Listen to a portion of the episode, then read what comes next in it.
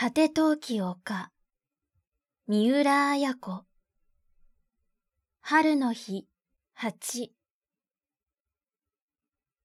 陽一に手首をぐいぐい引っ張られて、何十メートルか斜面を降りた不与と明子は、あっけに取られていた。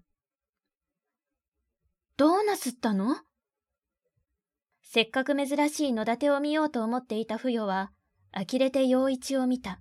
が、咎める者の言い方のできない女なのだ。どうしたって、お前、あそこはダメだよ。ダメ？陽一はようやく二人の手を離し、草に腰を下ろした。ダメって、何がダメなのですか？もうここからは見えない茶席の方を、不与は見上げる。近くで数人の若い男女が、ジンギスカン鍋をつつきながら、知床旅情を歌っている。その、なんだ？敵がいるんだよ、敵が。敵ですって？不与はますます不審な顔になる。明子はその母の脇腹をちょっとつついた。何よ、明子。明子は義父の陽一の手前黙っている。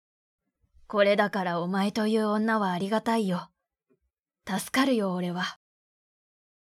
陽一はポケットからタバコを出して、かや子にも困ったもんだ。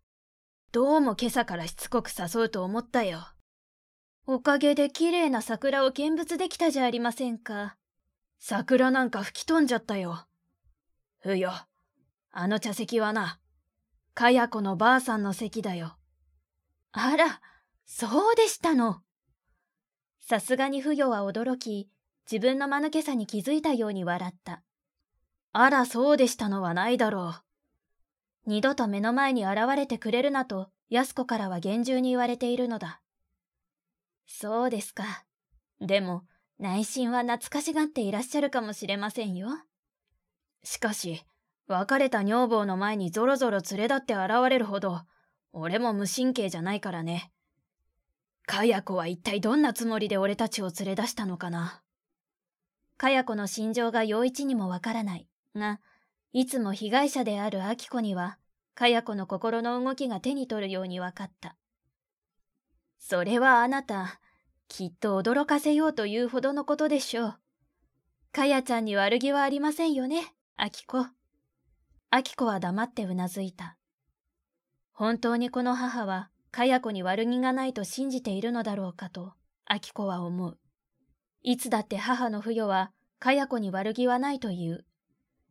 その母の心のありどこそ、明子にはわからない。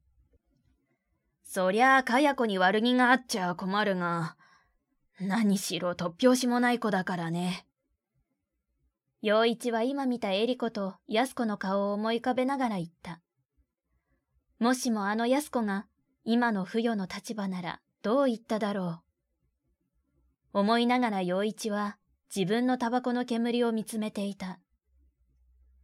その翌日、陽一の会社に電話があった。藤戸さんという女の方からです。秘書の笹浜子が取り継いだ。小説、果て陶器丘、集英社文庫、朗読、七瀬真由。